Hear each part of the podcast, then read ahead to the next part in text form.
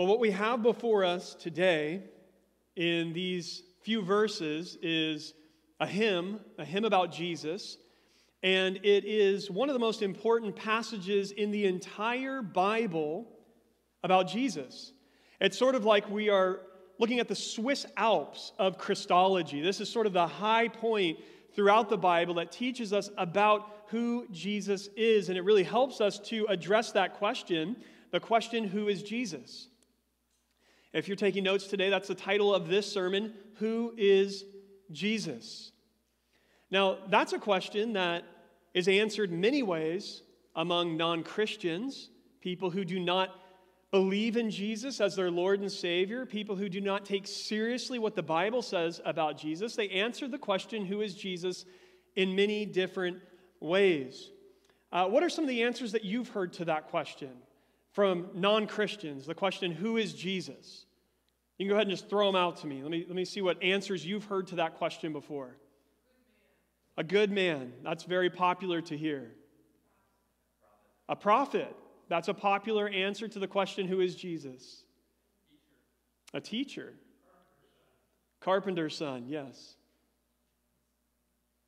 Everybody's like, man, we just ran out of our entire clip. Our ammo's gone right now. Savior. Marianne, we're cheating now because that's our response to the question, right, as Christians. Non Christians aren't going to say that. But you're right, and we're going to get there, absolutely. Savior. But it is answered so many different ways from non Christians. Jesus is a great moral teacher, or as it was mentioned, he's a prophet. Uh, Jesus is one path to God. Some people are comfortable saying that. You've probably heard Jesus is a worthy example to be followed. Perhaps you've heard Jesus is a myth. Now, if you're a Christian, which most of us in this room are, you're, you're listening to those answers right now and you're saying to yourself, that's not true. You want to say what Marianne said. You want to say he's, he's our Savior, he's, he's God, or he's Lord, or something like that. Well, the Christians in Colossae, the Christians to whom Paul wrote this short letter that we're reading, they were being threatened by demeaning views of Jesus as well. New Testament scholar Don Carson suggests that the false teachers, and I quote, thought that Christ was no more than a beginning. To go on to spiritual maturity, it was necessary to follow their rules and their practices. So Jesus was important to the false teachers in Colossae. But he functions sort of like a beginning, a starting point for the spiritual life, for the journey of knowing God and growing up into who you're supposed to be. But if you really want to get all the way, if you really want to make progress, it's going to be Jesus plus our rules.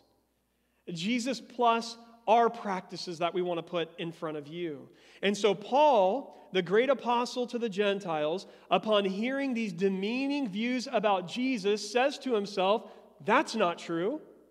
And he picks up his pen and he offers these young believers a fuller picture of who this Jesus actually is. And guess what? It's mind blowing. It really is. So here's the big idea of the passage that we read. Here's the big idea of the Christ hymn. You ready for it? Christ is preeminent over all things. Christ is preeminent over all things. Now, if you are like me, you're going, preeminent. Okay, what exactly does that mean? Rather than give you a definition, I, want to do this. I want to share with you all of the synonyms that the thesaurus gives for the word preeminent. And as I read this, just think about Jesus being all of these things over all things. Here, here it goes. Here's the, thesaur- the thesaurus for preeminent greatest, leading, foremost, best, finest, chief, outstanding, excellent, distinguished, prominent, eminent, important, major, star, top, top tier, topmost, famous, renowned, celebrated, illustrious, towering, supreme, superior, exceptional, unrivaled, unsurpassed, unequaled, incomparable, matchless, peerless, unmatched, transcendent, the GOAT. Okay, I added the last one. Jesus is preeminent. That's the idea of what Paul wants to communicate here. He is over all, above all, greater than all, towering over everything and anyone else. And the way that Paul wants to explain that to us is in two ways in this passage. First, he wants to show you and, and me as the readers here that first, Jesus is preeminent over the creation, over creation itself. That's verses 15 through 17. So let's begin to unpack that. Paul says, He is the image of the invisible God, the firstborn of all creation. So there are two titles here that Paul ascribes to Jesus He's the image of God, and He's the firstborn over creation. Now, the way that Paul shows us that Jesus is preeminent is first shown to us here because Paul says that Jesus is the firstborn of all creation. And what that literally means is that Jesus is preeminent. It means that he ranks above or that he is supreme over creation. Okay, put that away. We'll get to that in one second. So, Paul is saying he's preeminent over creation because that's what that literally means. But also, he's going to show us that Jesus is preeminent over creation because these verses that we just read make the audacious claim that Christians make, namely, that Jesus of Nazareth is God. That he is God in human flesh. Paul says he is the image of the invisible God. Now, before Jesus was born in that manger 2,000 years ago, God had in fact revealed himself to his people, the Jewish people, in a lot of different ways. God revealed himself to them through various experiences that they had with him. For instance, you'll remember that God led his people, the children of Israel, through the wilderness by a cloud during the day and a pillar of fire at night, which showed them his personal care, and his guidance for them. Or think about this God fed them with manna while they were in the wilderness, like angel cakes coming down from heaven every day that they got to eat. And this showed them that God would provide for their needs. God smashed their enemies in pieces, people who hated them and were threatening them. God destroyed their enemies, and He performed miracles and signs and wonders which revealed much about His power. At times, he even struck down those who violated his laws to teach them something of his holiness and of justice. And then, of course, as time progressed, he eventually gave them his word, the Old Testament, which revealed so much more to them about who God actually is. But all of these things, plus a million others, only provided a shadowy glimpse into the character and the essence of who this God is that loved them and cared for them. After all, as John the gospel writer states, no one has ever seen God. That's why in verse 15, Paul calls God the invisible God. No one has ever seen God. God the Father has never been seen by any human being who has been tainted by sin. And so, prior to Jesus coming, God was largely hidden from his creation. And then something changed. 2,000 years ago, at that first Christmas, all of this changed. No longer would God be distant from his creation, but instead, God would dwell among them. Jesus Christ, the carpenter from Nazareth, is the image of the invisible God. In other words, in Jesus Christ, the nature and the being of God have been perfectly revealed the invisible has become visible. That's part of what Paul is getting at when he calls Jesus the image of the invisible God. After John in his gospel said, No one has ever seen God, this is John 1 18. He went on to write, The only God who is at the Father's side, this is a reference to Christ, has made him known.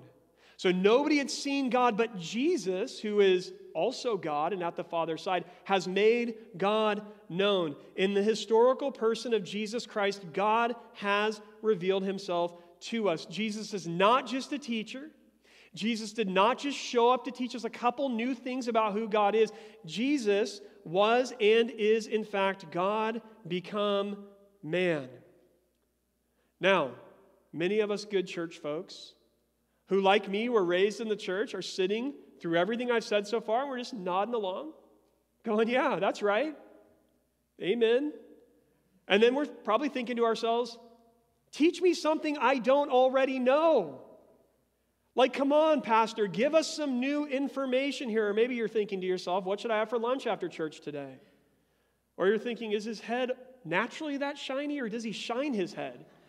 And then you're thinking, That doesn't even make sense. What would that mean to shine his head? Of course, that's not true. But think about this. To the first people who read this, this was mind bending. This was stretching their mind further than their minds could be stretched, almost to the point of snapping. This was mind bending. And it was massively important for these young Christians. Why?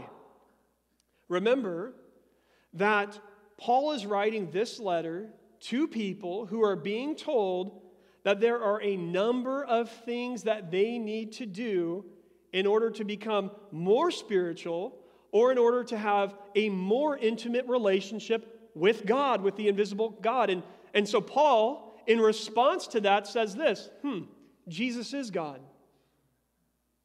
And so, all of your hopes, all of your ambitions and goals, spiritually and otherwise, will only be realized in Jesus.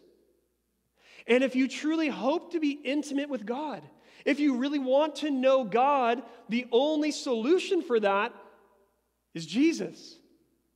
You don't have to look to the left, you don't have to look to the right, you don't have to look up, you don't have to look down, you have to look to Jesus. That's it.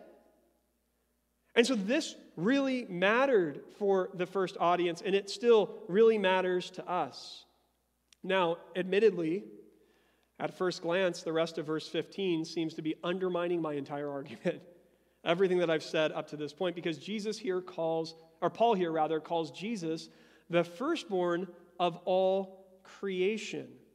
Now, this term firstborn, firstborn has caused some people to conclude that Jesus was the first created being. In other words, before God created the universe, before God created a planet called Earth, God started by creating Jesus and then used Jesus to create the rest of creation. In fact, if you have a Jehovah's Witness show up to your door or greet you on your campus and talk to you, this is exactly what they will say about Jesus, the first created being. Now, certainly, firstborn can and often does mean the first to be born. However, that is not the only thing that it can mean or does mean throughout the canon of Scripture. In the Old Testament, for example, the nation Israel was called the firstborn even though they were not the first nation on earth. Exodus 4:22 says this, "Then you shall say to Pharaoh, thus says the Lord, Israel is my firstborn son." Additionally, additionally and more significantly, in Psalm 89, which is a messianic psalm, meaning it's about the Messiah Jesus, in Psalm 89 27, it calls the future Messiah the firstborn of the kings of the earth, even though he would not be the first ever king on earth, obviously. And in that verse, the meaning of firstborn is explained. It should be on the screen, but it goes like this God is speaking in this psalm.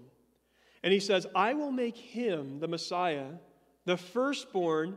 What does that mean? Here's the explanation the highest of the kings of the earth.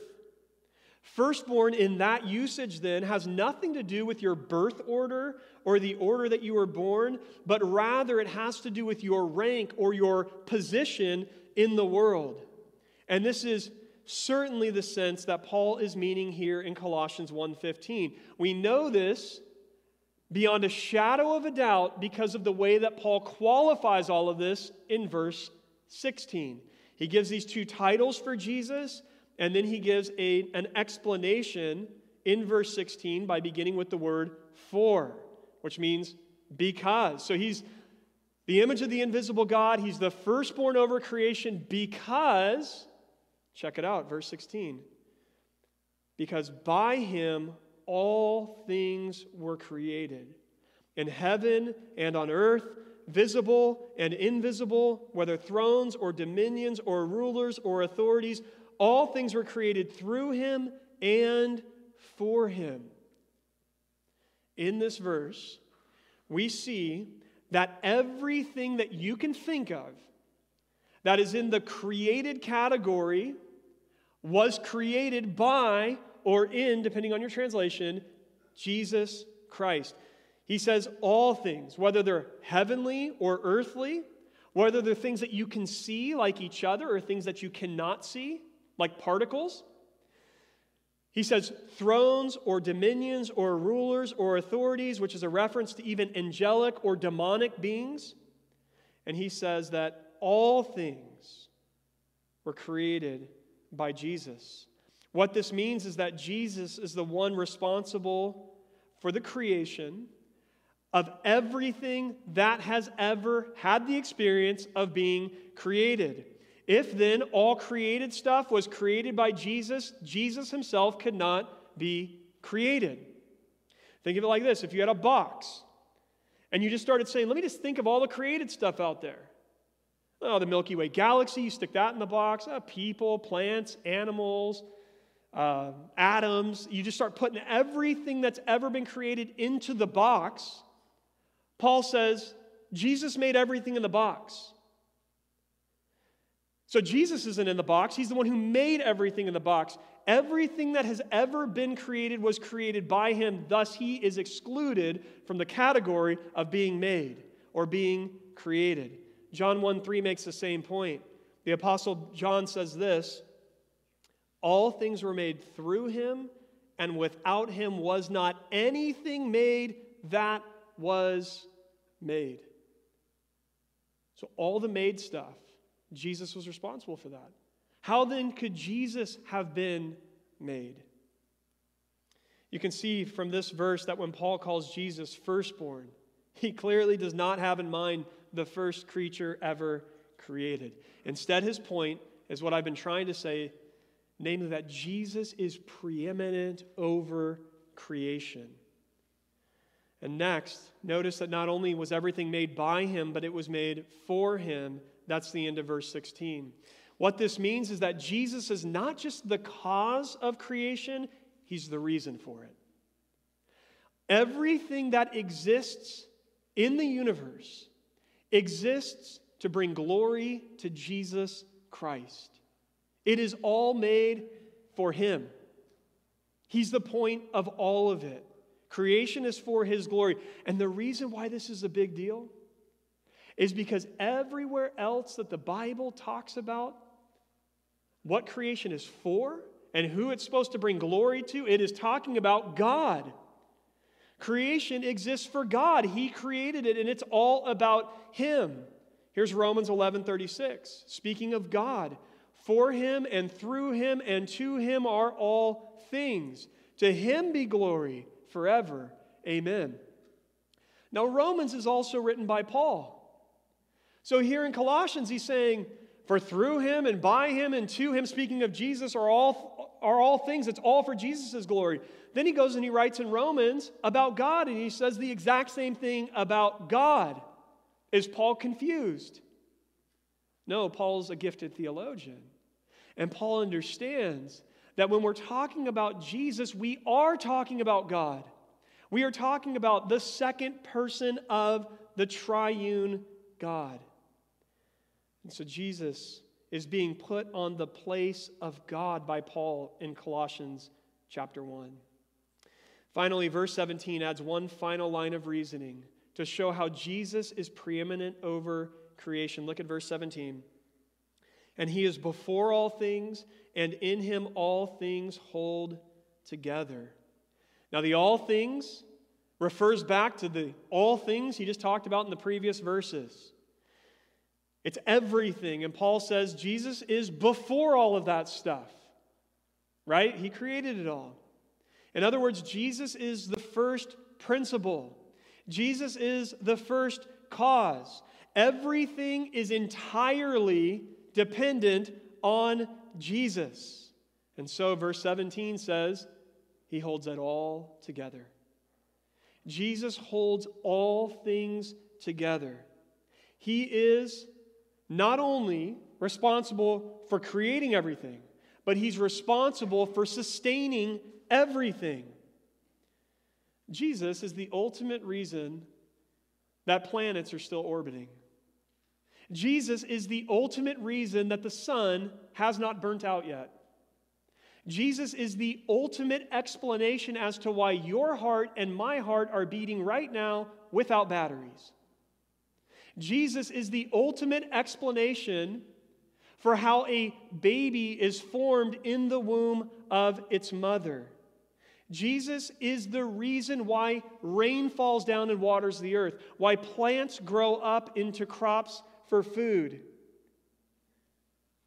Jesus is responsible for all of this, plus a billion other created things that you can think of. Jesus is responsible for creating and sustaining all of it. Are you beginning to grasp the magnitude of what Paul is writing about Jesus of Nazareth? Are you starting to sense the gravity of it? Paul's understanding about Jesus goes quite further than our Muslim friends who say he was a great prophet. Paul would say, Yeah, yeah, yeah, that's great. That's a good start. He is a great prophet, plus the creator and the sustainer of everything. That's who Jesus is according to the Bible. He is God in human form. So, in response to the view of these false teachers in Colossae who believe, yes, Jesus is important, and in response to many of our friends and family members who would say, sure, he seems important, he's a great example, or some of the other things that we talked about, Paul would say, Jesus is over all. It's all about him. Now, at verse 18, we're going to turn a corner. Paul takes another step. And now, what he wants to declare to you and me is that Jesus is also preeminent over the new creation.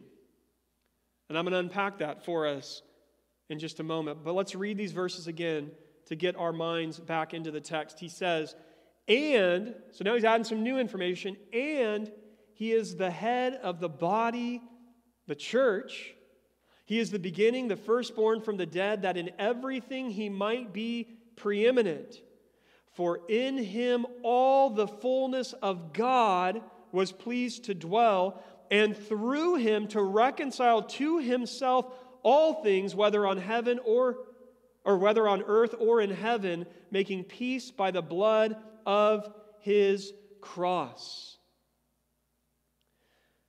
Notice that Paul starts talking about something else. First, he was talking about the creation. Now he's talking about the church.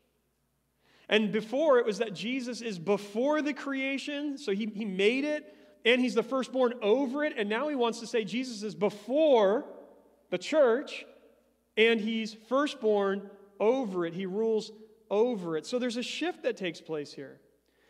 And what I want to show you is that when Paul announces that Jesus here in verse 18 is the head over the church, his point is not simply that Jesus is in charge of all of these nonprofit corporations in California that we call churches, or that Jesus is in charge of all of the denominational structures in Christendom that seem to have authority over local churches. What Paul is actually announcing here in verse 18 is that Jesus has authority. He is the head over the new creation. He says he is the beginning, the firstborn from the dead. Paul is not being redundant here. He's not simply stating what he just said in the previous verses that Jesus is before creation. He's saying that he is the beginning now in, in verse where am I, 18 or 19 here? Verse 18, he's saying that he is the beginning of something else. And that began with his resurrection from the dead. And this something else is taking shape right now in the people that belong to Jesus, i.e., the church. What is this reality that Paul is pointing to? It's what the scriptures call the new creation. What do I mean by the new creation? In Genesis chapter 3, we see the original sin. And when Adam and Eve, our first parents, disobeyed God and they sinned against our Creator, that, that decision, that moment in time, plunged God's perfect and beautiful and righteous and just creation into darkness and disarray.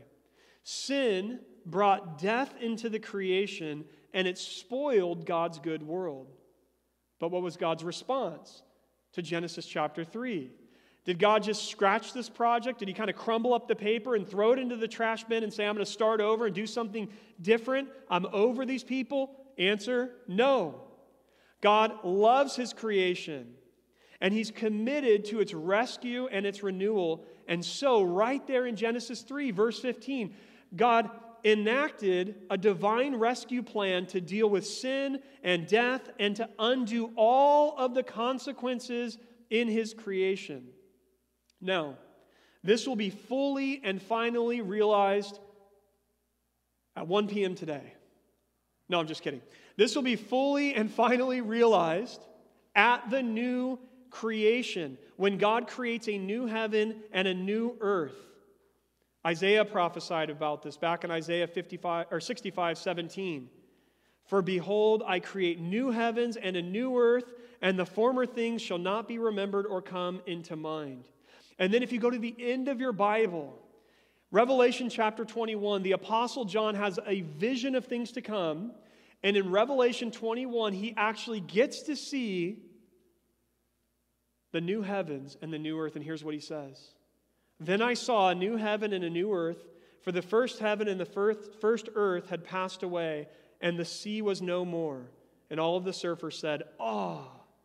Verse 2. And I saw the holy city, New Jerusalem, coming down out of heaven from God, prepared as a bride adorned for her husband. And I heard a loud voice from the throne saying, Behold, the dwelling place of God is with man. He will dwell with them, and they will be his people, and God himself will be with them as their God. He will wipe away every tear from their eyes, and death shall be no more. Neither shall there be mourning, nor crying, nor pain any more, for the former things have passed away. This is when the new heavens and the new earth are fully realized. When does it happen? Well, it happens at the return of Jesus. If you want to look up a passage about that, 2 Peter 3 10 through 13. 2 Peter 3 10 through 13 talks about when this happens. When Jesus Christ returns, the new heavens and the new earth will come with him. Everything that sin has spoiled in this world, everything that is wrong is going to be made eternally right. But here's the important thing to know. Let's not just get lost thinking theoretically about the future. Here's the important thing to know the new creation that we're talking about was inaugurated or kicked off at the first coming of Jesus. When Jesus came to this earth 2,000 years ago, what Jesus did through his life, through his death on the cross, and through his resurrection from the grave actually kicked off the new creation. The new creation now, right now, as you and I are living and breathing, is, is breaking out across the world. Jesus triumphed over sin, he conquered death, and now he shares his resurrected life, eternal life, with every single person who would believe in him. This adds depth to what is meant when we who belong to Jesus are called a new creation in 2 Corinthians 5:17. We love this verse. This is a very well-known verse, but think of it in this context. Paul here says, "Therefore, if anyone is in Christ, he is a new creation." The old has passed away. Behold, the new has come. And so, let's make this really, really local for us right now. The realities of the new creation are right now, at this moment, being experienced and being seen in the church. They're being seen and they're being experienced right now in the church.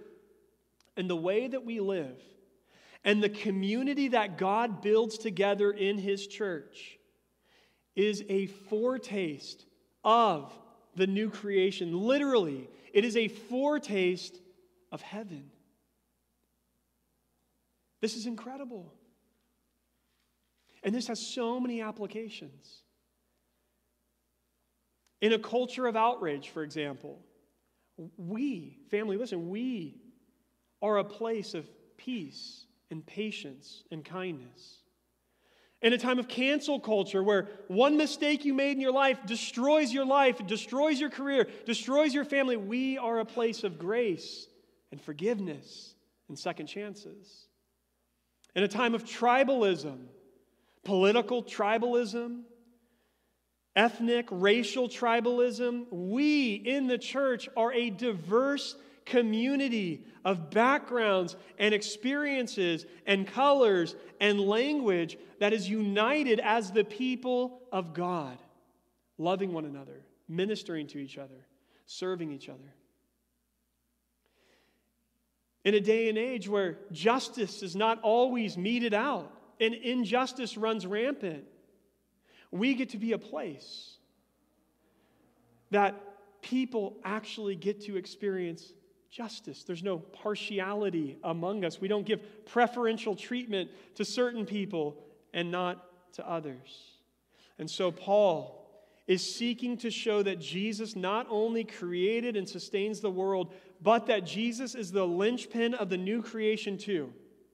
In other words, God's entire cosmic plan, creation and new creation, hinges on Jesus. And this means that in everything, and Paul quite literally means everything creation, demonic power, sin, death, over all of it, in everything, Jesus is preeminent. It's amazing. Now, with one final sentence, verses 19 and 20, they are one sentence. Paul ties all of this together. And he brings home the conclusion. Why is Jesus preeminent over literally everything? Look at the start of verse 19. He uses that word for again. So he's going to explain that. Why is Jesus preeminent over literally everything for or because in him all the fullness of God was pleased to dwell, and through him to reconcile to himself all things, whether on earth or in heaven, making peace by the blood of his cross. In him and through him. Why is Jesus preeminent over everything? Because of his person and his work. His person he says, In him all the fullness of God was pleased to dwell. Now, think about that. In the Old Testament, God was pleased to make his home in the temple. But at the incarnation, at that first Christmas 2,000 years ago, God was pleased to make a home in human nature. God became man in Jesus of Nazareth. And Jesus is not part God. He's not one God among multiple gods. Paul says the fullness of deity was pleased to dwell in him. Now, that word fullness is really important. Again, these false teachers are threatening this church to believe that to experience fullness, you needed Jesus plus some other things. And Paul says God's fullness is bound up in Jesus Christ. He alone is the source of our spiritual life and health. So, Jesus is preeminent in everything because of his person. He's fully God and fully man, but also because of his work, which is verse 20. And through him to reconcile to himself all things, whether on earth or in heaven. What did Jesus accomplish on the cross 2,000 years ago? Oh, you know, just cosmic redemption. No big deal. All things, heavenly things, earthly things, everything reconciled, redeemed through Jesus. What does reconciliation mean? That's a big word. Well, if two married people are separated and they've got issues going on between them, if they can address those things and fix that and come back together, we would say that they have reconciled. So, the idea of reconciliation is that there's a divide, there's a separation, there's some, some issues there that are keeping two parties apart. And Paul here says that in Jesus and through the cross of Jesus, God is bridging the divide. God is bringing together all things. Because again, we need to understand that when sin entered into the creation, it did not just impact us. Yes, Adam and Eve experienced a curse in Genesis chapter 3, but don't forget the ground and produce were cursed as well. And some of the produce is still cursed today, like peas and beets. Amen? I remember when I was a kid, I hated peas and my brother loved them. And my mom did not believe me when I was trying to tell her as a little five year old, I hate these, they make me sick. And so she said, I'll give you 50 cents if you put some peas in your mouth. That was a ton of money when you're six years old back then. 50 cents, let's go for it. So she gave me not just like a tiny little spoon, but a tablespoon full of peas. And I remember my hand was shaking. And I'm just staring at all the peas, and I'm like, okay, just quick, and I get that money. And it touched my tongue, and the second it did, the gag reflex just kicked in. And I just hurled right there on the table. And the coolest thing happened. From that day forward, every time my mom cooked peas, there was a mysterious blank spot on my, ta- on my plate where I didn't get the peas. It was awesome. It just took that one moment of suffering. But we need to understand that, again, all of creation is disjointed because of sin. All of creation is alienated from God. But the work of Jesus is the key that unlocks cosmic reconciliation. Here's what Paul says in Romans 8, and we're almost done. Here's verse 20. For the creation was subjected to futility, not willingly, but because of him who subjected it in hope that the creation itself will be set free from its bondage to corruption and obtain the freedom of the glory of the children of God. For we know that the whole creation has been groaning together in the pains of childbirth until now. So, Paul is saying that all of creation shares in that groaning that we experience because things are not the way that they're supposed to be in our lives. But it's not just us that feel that, all of creation is living under this alienation between itself and its creation or its creator. And so, in Colossians 1:20, Paul explains that God has reconciled all things to himself by making peace through the blood of Jesus' cross. At the cross where Jesus paid for the penalty of sin. And 3 days later as he rose from that grave, Jesus was not only providing a way for human beings to have their broken relationship with their creator fixed but Jesus was actually breaking the curse that sin unleashed on creation, and he was allowing the beginnings of the new creation to start bubbling up among us right now. Probably C.S. Lewis's most famous book is his children's book, The Lion, the Witch, and the Wardrobe. If you've ever read the book, you've ever seen the movie, you've ever watched the play, you'll remember that there is an eternal winter going on. Okay, it's just snow, it's cold, it's miserable, and there's an eternal winter. But when Aslan arrives on the scene, there's just even whispers about him. Aslan is the Christ character. As soon as he arrives on the scene, what happens to winter? It begins to melt. And all of a sudden, shrubbery begins to come back out. And it's, it's a, a picture of creation itself coming back to life with the advent of Jesus 2,000 years ago. Now let's summarize this. Let's close. To every single person who has a small view of Jesus, yes, he's an important historical figure, he's a good man, he's a moral luminary, etc. Colossians 1 15 through 20 aggressively awakens in us a sense of the grandeur and the majesty of who He is. He's the creator and sustainer of all things, and the one in whom God's entire cosmic plan is enacted. In Jesus, God is reconciling all of creation back to Himself. And, family, here's the real kicker. In Jesus, God is reconciling all of creation back to Himself, including you, if you can believe it. The peace that the cross of Christ makes includes peace between God and sinners like me and you.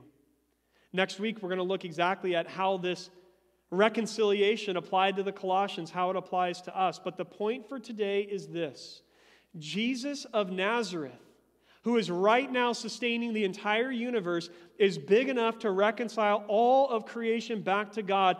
And yet, at the same time, he's not so big that he overlooks you. He sees you right now. He knows exactly where you are, He knows where you've been. He's aware of your entire life experience and the entire span of your life. And He's not just aware, but He's concerned and He cares.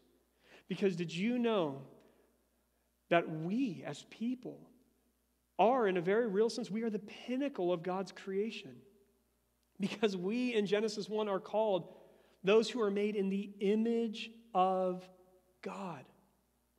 And so, deep in the heart of God, what was happening at the incarnation 2,000 years ago was that God was in his love pursuing you. And the image of the invisible God came to rescue image bearers of God who had gone sideways. Christ's cross was meant to make peace for us. Here's Romans 5:1. Therefore, since we have been justified by faith, we have peace with God through our Lord Jesus Christ. That's it. Through faith, by trusting in this Jesus that we're talking about today and saying, like the Colossians needed to say, I'm not going to look anywhere else to find God. I'm not going to look anywhere else to find spiritual maturity or growth or meaning or purpose. I'm going to Jesus for that. With that kind of faith, the Bible says you have peace with God. That reconciliation happens. That separation no longer exists because of the work that Christ accomplished for us 2,000 years ago. So, some of you are go getters. Some of you are A type personalities. You're list people, and you want to leave church with a list of application. What do I have to go do this week, Pastor Daniel? The answer is this the application from this sermon is worship. And if you are an A type person, you're like, there needs to be some more. I can do that in like the next five minutes. But you just got to get comfortable with the fact that oftentimes the application from God's word is just worship. Just learn to rest. Just learn to sit in awe of who God is. Sit in awe of who your Savior, Jesus Christ, is. Just worship. That's the application. So let's pray and let's worship our great God and Savior, the Lord Jesus Christ.